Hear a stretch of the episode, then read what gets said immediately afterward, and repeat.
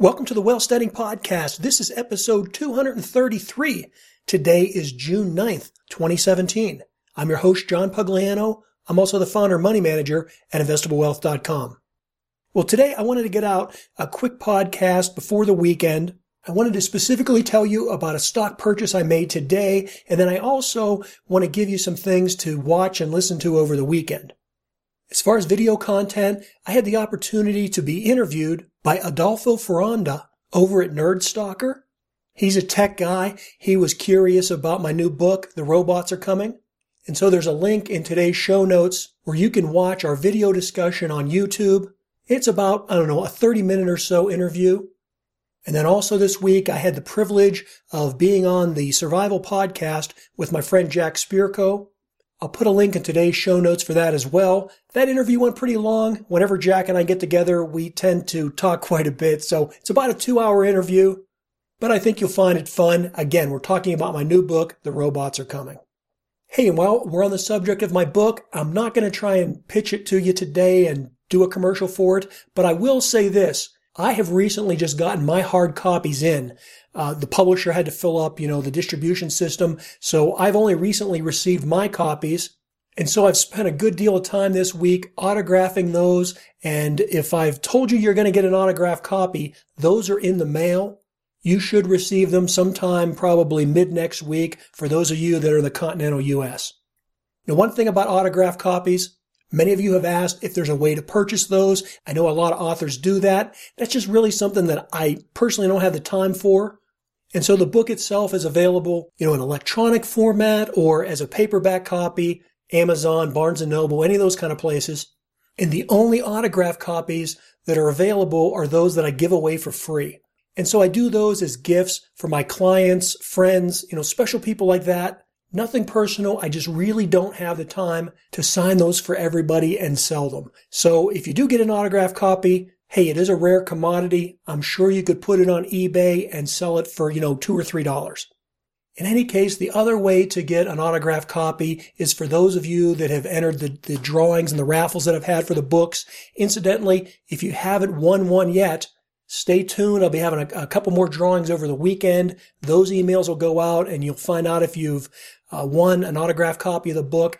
And then I will try and get that out in the mail as soon as possible. So, hey, I appreciate all the interest in the book. Thanks so much for your support.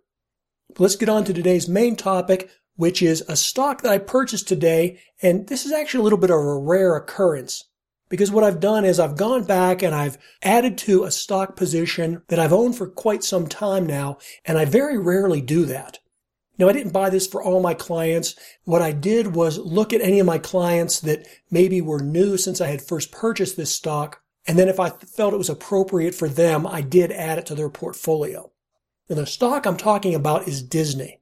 Now, as I said, I rarely go back and add to a stock uh, when it's down, which is the case with Disney right now. Now, my overall profit in this stock is probably something around 5%, but earlier in the year, it had been up as much as like 15 or more percent.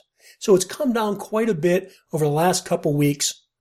I'm not someone that believes in doubling down on a position. You know, I allocate a certain amount of my portfolio to a stock and then it has to stand on its own from there. You know, if I put say 5% in it and it goes down, I'm not going to generally double down on that stock because I've already committed what I had planned to put into that stock. That's partly how I mitigate risk and diversify my holdings. Now today though, the reason I did go in and purchase Disney stock for the clients that hadn't owned it is because I think that it's unfairly out of favor right now.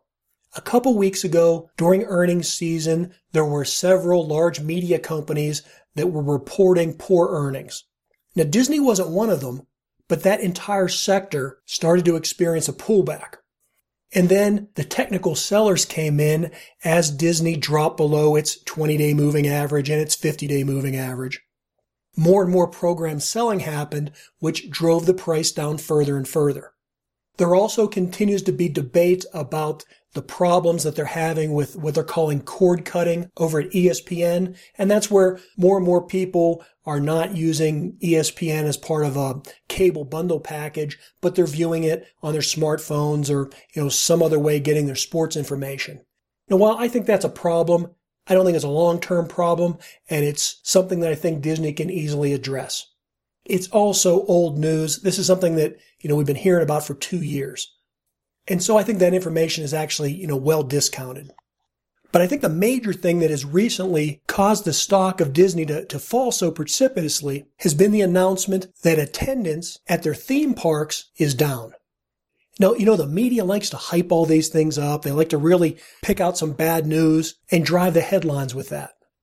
But you know, the fact of the matter is, the reason that attendance is down at Disney theme parks is because Disney specifically planned it that way. You see, their parks are operating at capacity. The lines have been getting extremely long and consumers are not happy about having to wait in a long line. And so because Disney has pricing power, what they've done is really raise the price of tickets to get into the park.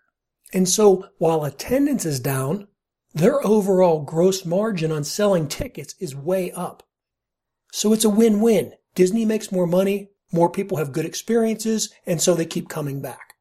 So for those reasons, as well as the fact that Disney stock is getting support at its 200 day level, it's also getting support at its short term horizontal trend line, and it also has support in the long term at both the four year and eight year moving average. And incidentally, I do have a new video that I just put out today over at YouTube, and I specifically show you those technical indicators that I just talked about. And then as always, whenever I make any type of a stock purchase within my model portfolio, I blog about that at Investable Wealth. So there's a verbal explanation of everything and a little bit more than I'm saying right now. So, hey, this was just a quick episode today. I wanted to let you know that I'm not only continuing to hold Disney, but I think it's even a good buy at this level. And in fact, I think that over the near term, it can easily appreciate 15 to 20%. Hey, as always though, I'm not offering specific investment recommendations to you. I'm just telling you about my opinions and my positions. You need to do your own homework and make your own investment decisions.